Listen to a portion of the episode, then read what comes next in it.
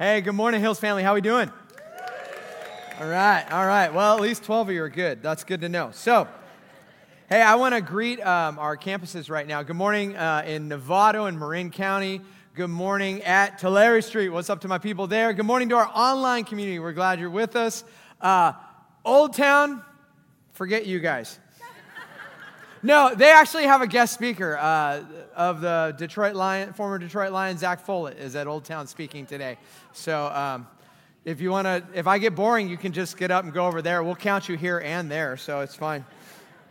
um, but yeah, no, they have a special guest, and uh, it's an exciting thing for them. So, guys, man, um, well, it's good to know that some of you came back from Easter. That was nice. Thanks for coming. Thanks for being here.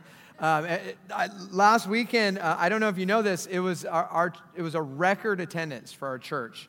Um, I say that not by like 50, not by 100, not by 500, over a thousand more than we've ever had before. It was crazy. All, all campuses, um, it was, it was a, an amazing thing. God did some crazy things. Um, we saw 31 people say yes to Jesus for the first time. Another 19 rededicated their lives.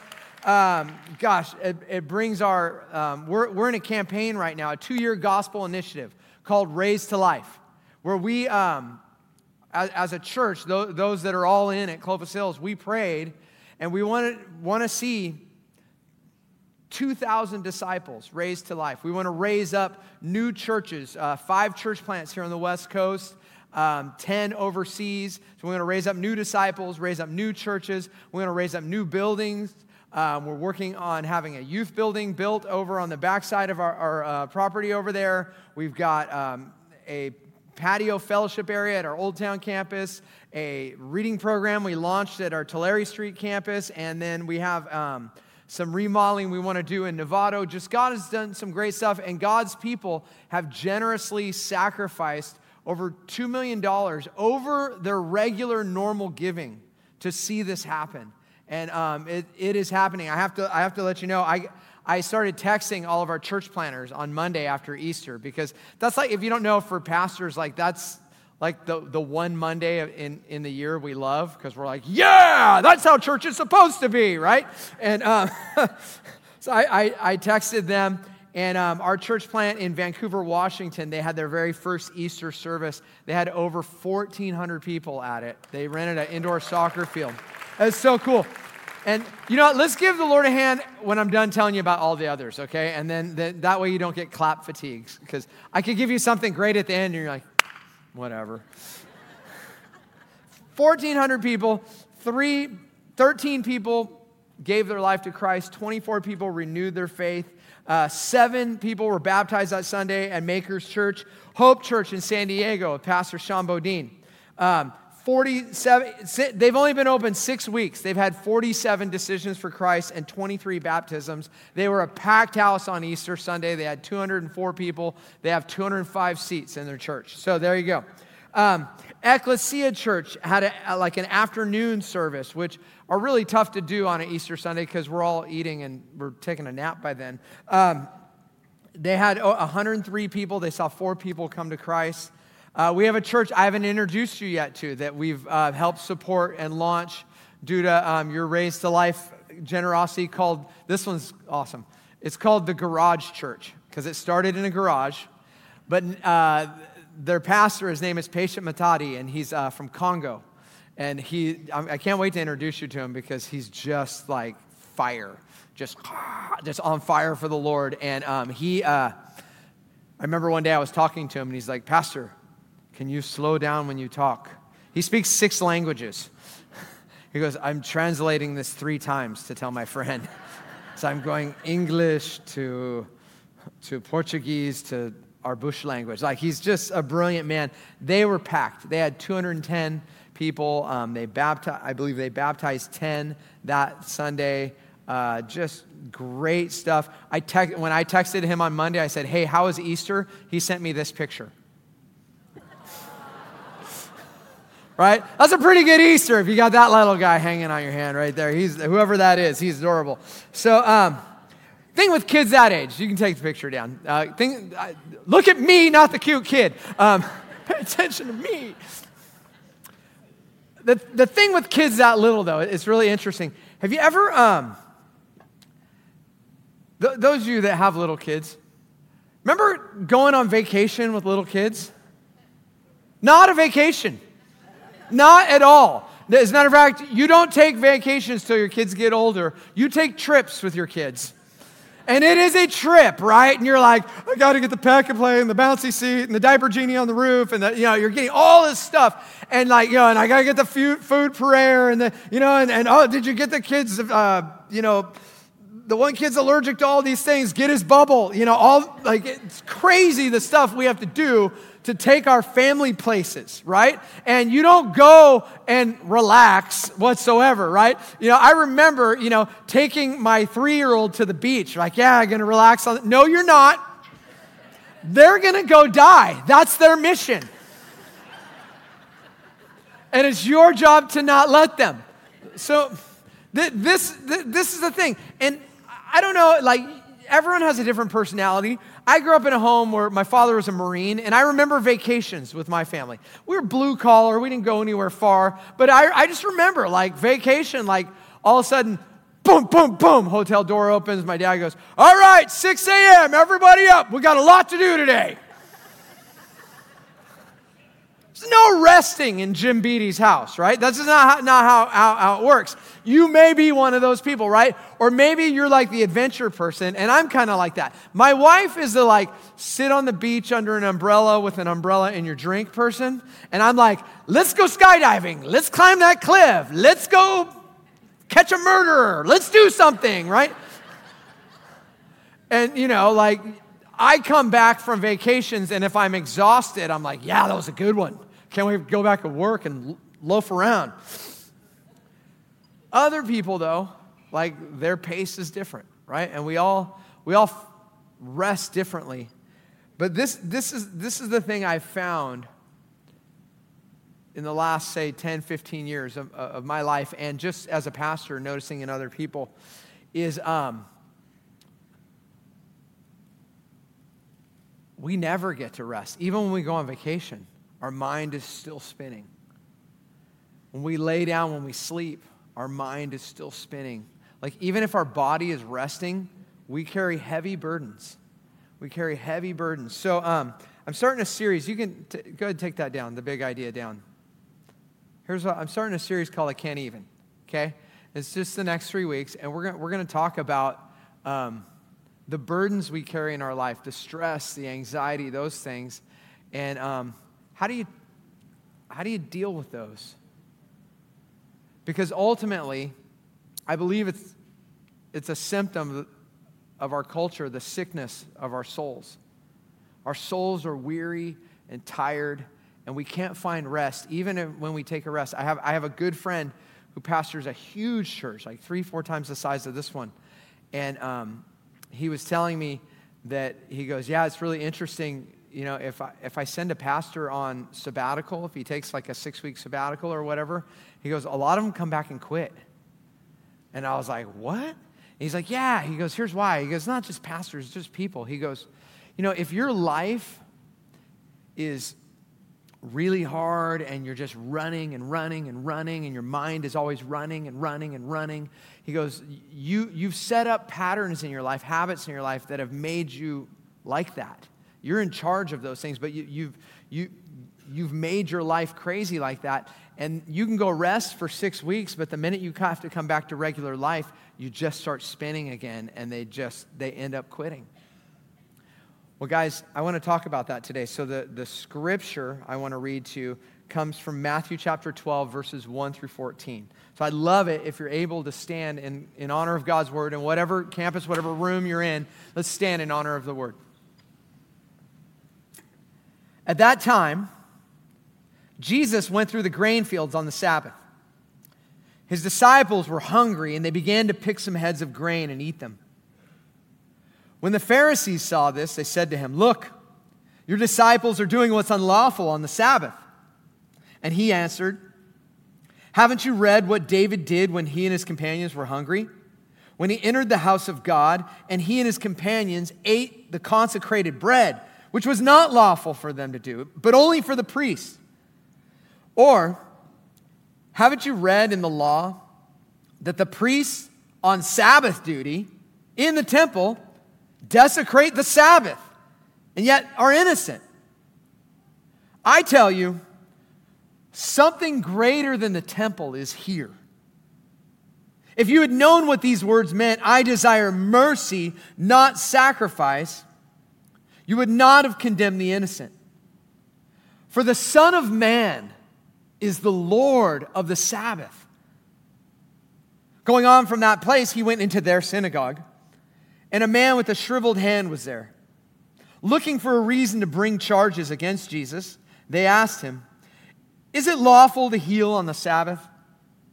And he said to them, if any of you has a sheep and it falls into the pit on the Sabbath, will you not take hold of it and lift it out? How much more valuable is a person than a sheep?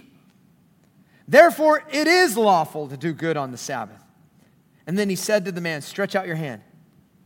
So he stretched out his hand, and it was completely restored, just as sound as the other. But the Pharisees went out and plotted how they might kill Jesus. This is God's word. You may be seated.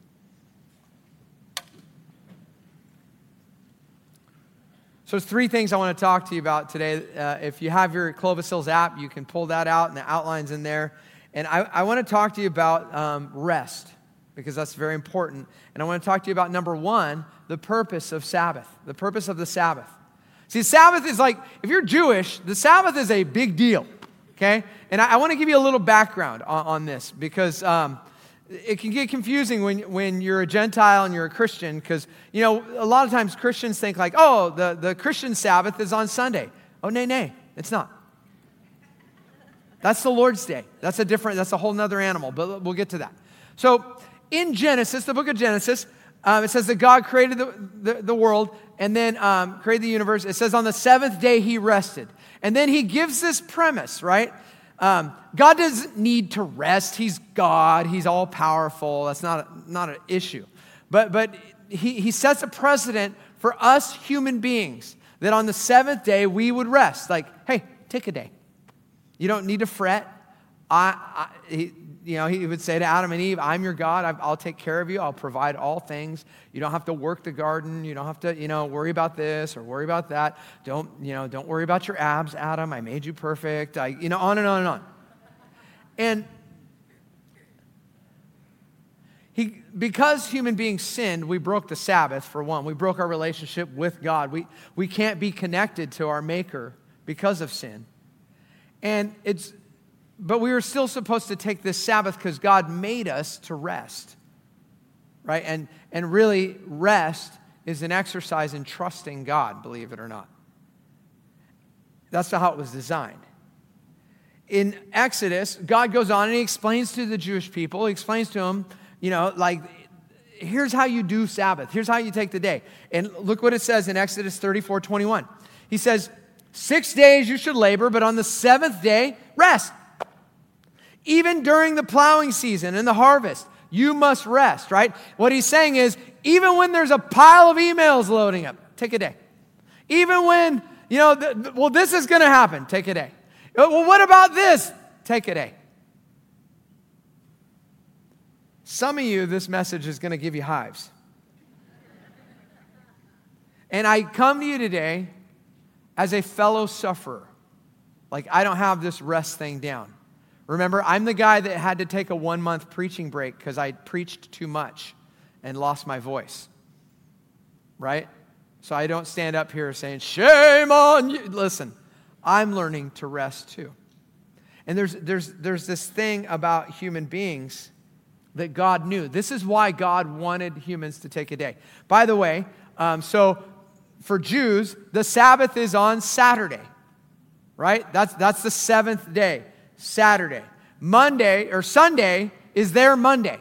And actually, most of the other non Western world that, that wasn't Christianized early on, Sunday is the first day of the week for them, right? But here's what happened Christianity came into being, and it was a Jewish movement. All the apostles are Jews. They're very Jewish. It's not a Western movement whatsoever, regardless of what your, um, your college professors tell you. It's a Middle Eastern Jewish movement, it's Semitic. And that all the disciples would take Saturday as their Sabbath. They followed the law still because they were Jewish.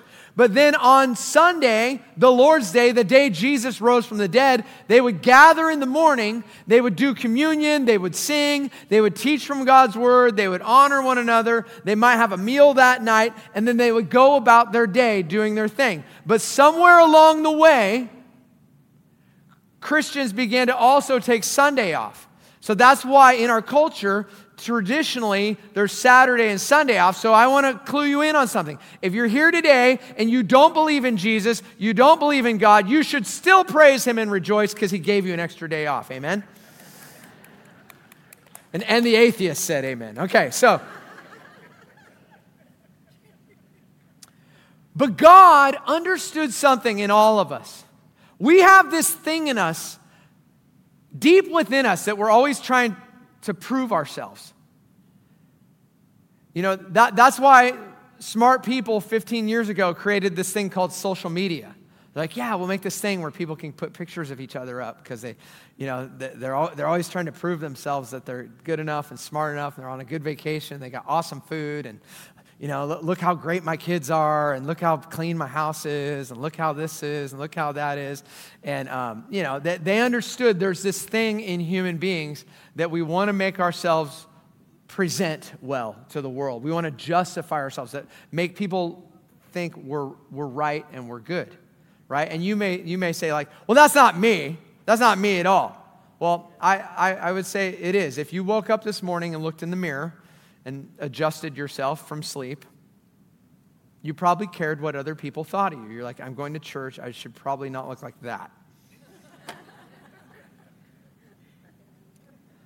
so I want to talk to you, number two, about this about the exhausting task of self justification.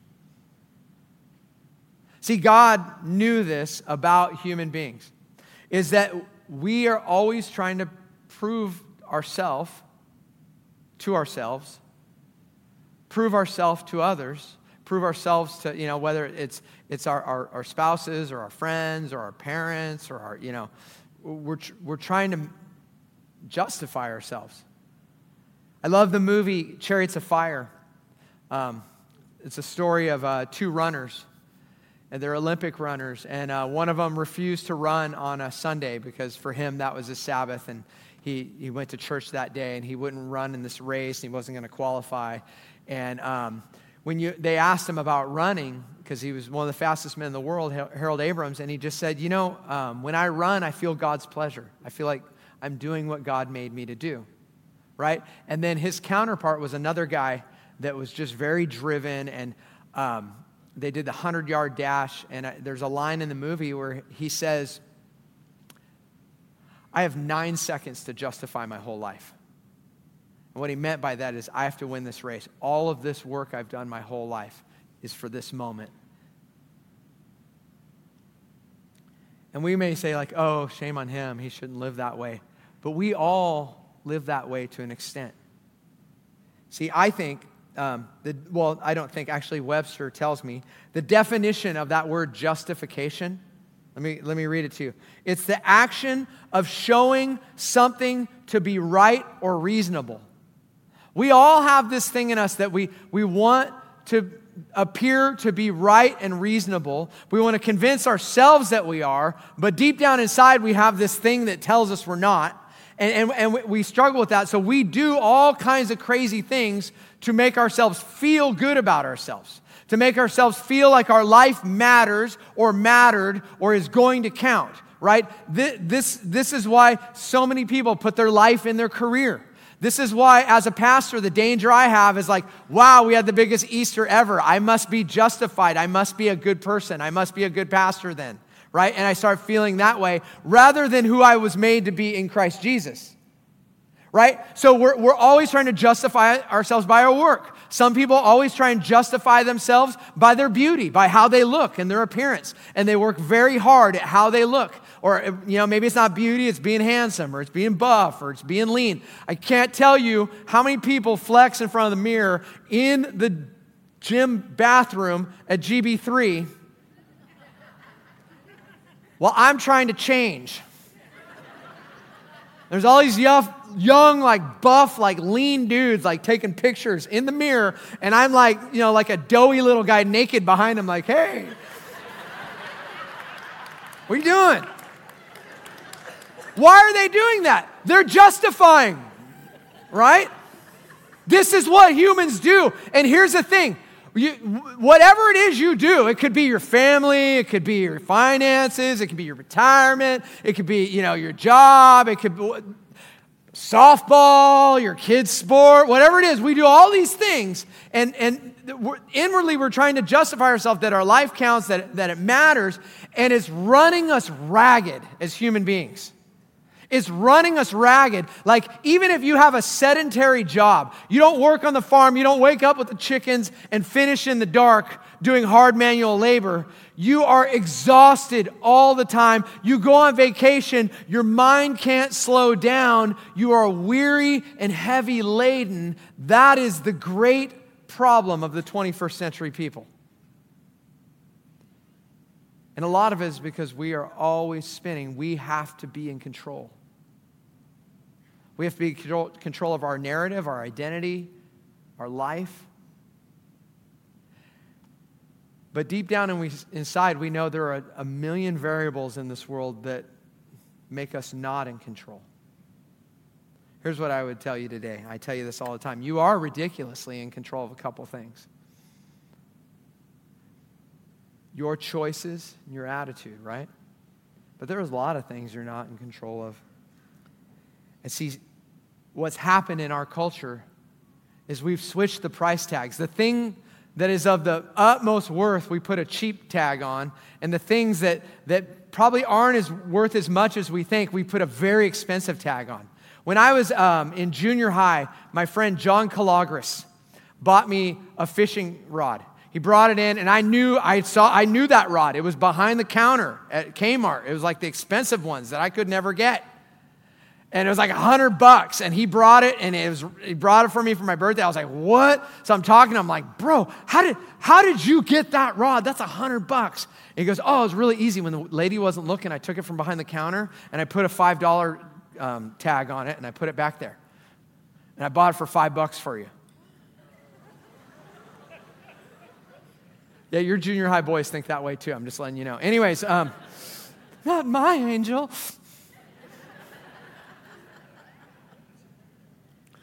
So he took a $100 tag and he went and put it on some salmon eggs. That's, like, that's called caviar at that point. So, this thing that is really cheap and throw away has this incredible price on it. And all of a sudden, and, and this is what we do we take things that are very temporary in this world and they mean the most to us. They mean the most to us, when, when the truth of the matter is, we put the, the, the, the $5 tag on our soul and we never take care of our soul. We'll take care of our body, our career, other people, all of those things, but we never, we, we, don't, we don't put a big price tag on a relationship to our Maker. I told you I'd give you hives. But let me tell you what your Maker said. Because here, I, I, want you to understand something. Some of you, you're like, yeah, I just got to try harder at being a better Christian, and I got to read the Bible more, I got to pray more, I got to go to church more, I got to tithe more, I got to do this, do, do, do, do. No. Nay, nay. No. That's not what Jesus was talking about. He doesn't want you to try harder to be religious. Because those people, we all know those people, they're trying to justify themselves too. See, God, I've done all this, I'm good. Look what God says. This is Jesus speaking. Matthew 11, 28 through 20, he says, Come to me, all you who are weary and burdened, and I'll give you rest. Take my yoke upon you and learn from me. For I am gentle and humble in heart, and you will find rest for your souls. And then he says, For my yoke is easy, and my burden is light. See, every one of us, we carry heavy burdens. You probably carried some heavy burdens in this room today. And I, I want you to understand something. If you are in Christ Jesus, if, you, if, if you've given your, your life to Jesus Christ, I, I want you to understand something. He holds you. Every bit of your future, He has control over. Nothing will surprise him. The circumstance you're in right now, that you can't pay a bill at the middle of the month, your marriage is going south, your parents are all over you, you're going, your body's falling apart, whatever it is, it's of no surprise to him, and he has you right now. I want you to do me a favor. Every room, every campus, just close your eyes and take a deep breath for a minute.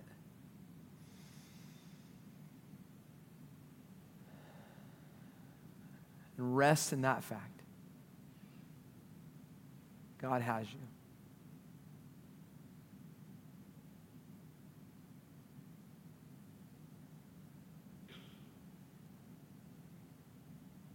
And see, you can even be a lazy person and be weary and heavy laden. Because all the troubles of life have you. It says in the book of Romans, it says that God works for the good of all those who love him. That even in terrible circumstances, God works for the good of all, those who love him. It doesn't mean that God makes it better.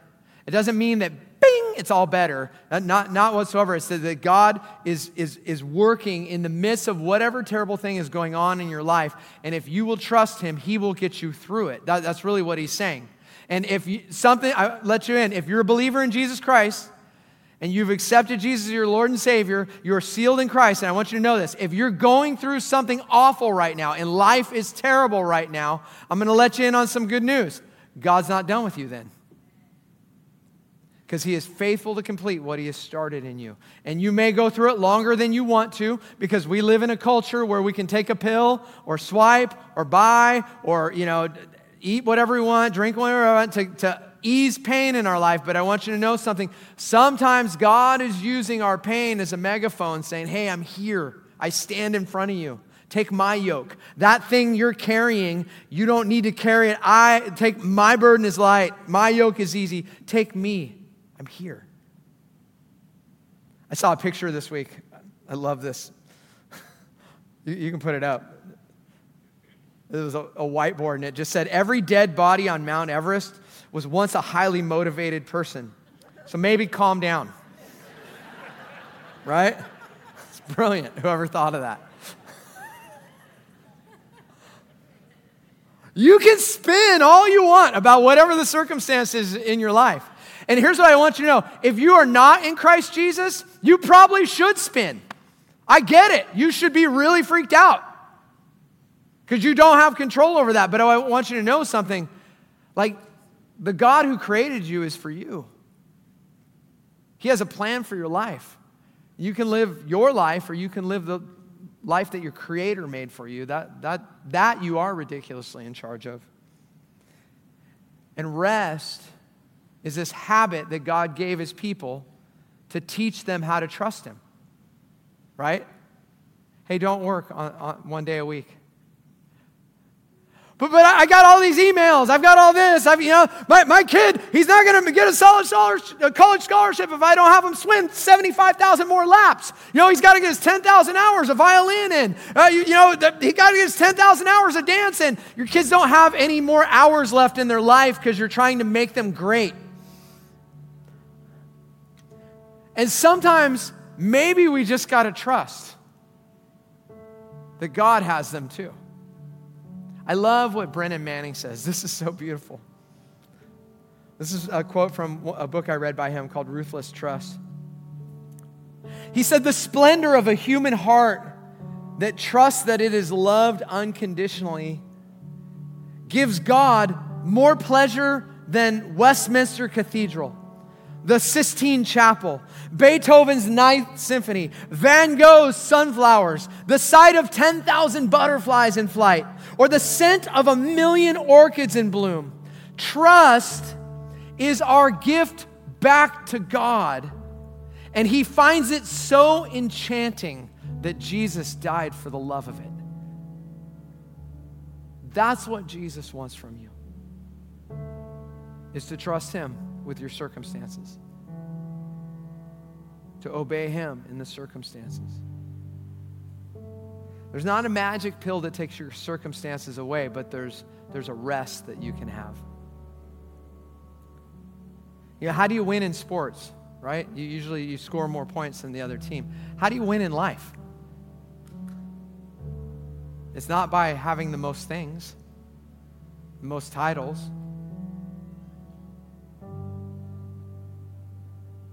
Win in life when you begin to live the life you were created to make by your Creator. And that requires trust. I learned this one a lot watching my wife. If you're new to this church, um, four and a half years ago, my wife got a um, terminal brain cancer diagnosis. They said, You have nine months to live, so get your house in order. She's still here. She's at Hume Lake right now. So, um, yeah, it's good. It's good. We had an MRI Wednesday, clear again. We're, praise the Lord, okay? So, I, I use this example because I, I've learned a lot about trust just kind of watching her, right? Because when you've been given a death, death sentence, you can live your life one or two ways in fear, or you could be like, okay, God, all my days are numbered. I'm just going to live for you right? And I, I remember um, she works with the H2H, our homeless ministry here at the church, and down at Tulare Street. She does a reading program there, and she goes down there. And um, I remember one time there's this one guy that she's been helping. He's homeless, he's blind, big guy, probably like three times the size of her. And um, she w- was going to help him get his uh, ID. And um, ended up, she had to didn't have a partner, so she just put him in, in she got my son's truck and put him in the, in the car and drove him to the DMV, and it was just her and this homeless dude. And someone in the church saw her like driving down the street with this big giant homeless dude in the car. And they were, they were like, Aren't you? That's, that's dangerous. Aren't you scared? And she said something, and I, it's always stuck with me. She just said, Well, what, am I going to die? yeah. But she lives her life with a trust that um, I probably don't fully understand yet, but I'm learning to. So I sit here today as a fellow struggler. Giving this sermon gave me hives. You know, the guy that preached so much, he lost his voice. But Jesus said this because I want you to understand this. There is a rest beneath your rest. You can go on all the vacations you want, you take all the time off you want, you sleep all you want, and you can still be exhausted. But there is a rest beneath your rest, and his name is Jesus. Look what he says in 5 through 7. He says, Haven't you read that in the law that the priests on the Sabbath duty in the temple desecrate the Sabbath and are yet innocent? He's basically saying, These guys work on the Sabbath, but God said it's cool. And there's verse 6. I tell you, something greater than the temple is here. To the Jew, that was blasphemy. The temple is where the presence of God was, it's where the Holy of Holies were. The intersect of heaven and earth was there in the temple, in the Holy of Holies. It's where you went to see God. And Jesus says, There's something greater than the temple. I am greater than the temple. I, he's saying, I am God. I am the presence. I am the rest. I am the one you need. I stand in front of you and you can't see it. And then he says, If you had known what these words mean, I desire mercy, not sacrifice. Some of you, you love Jesus and you've spent the rest of your life trying to prove it to him. You don't got to prove it to him. He knows you. He knows every bit of it, every motive, all of that. And he loves you in that whole mesh of good and bad motives we have. And you can rest in that. And then he says this, verse 8. He says, For the Son of Man is the Lord of the Sabbath. What he is saying is, I'm God. I made the Sabbath. I made it for you. I'm Lord over it. I'm the rest that you need. I'm the thing that you need. Come to me, right? I read you that verse. That's the verse, three verses right before this passage I read. Come to me, all you who are weary and heavy laden, for I will give you rest. Take my yoke upon me, because my yoke is easy and my burden is light. This morning, some of you, you have to understand this. You will never find the rest beneath your rest until you surrender your heart to Jesus Christ. Some of you, you've been putting it off because you're worried about what your family thinks about you. Someone who's really important might think something weird about you. And I'm, I'm just here to challenge you like, when are you going to, when are you going to rest from that? You're so worried about what those people think about you. Lay that down and connect to the God who has a life for you, who has an abundant life for you, who has it for you. And you will run yourself weary and never find it apart from your Creator.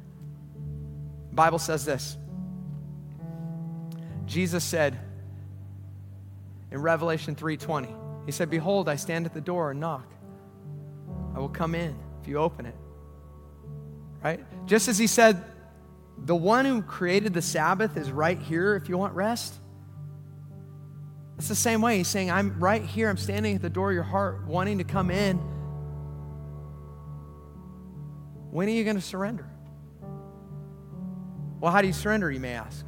Well, it says in John 1:12, it says, But as many as received him, to those who believe in his name, he's given them the right to become children of God that you receive Him. You open the door, you invite Him in to forgive you of your sin.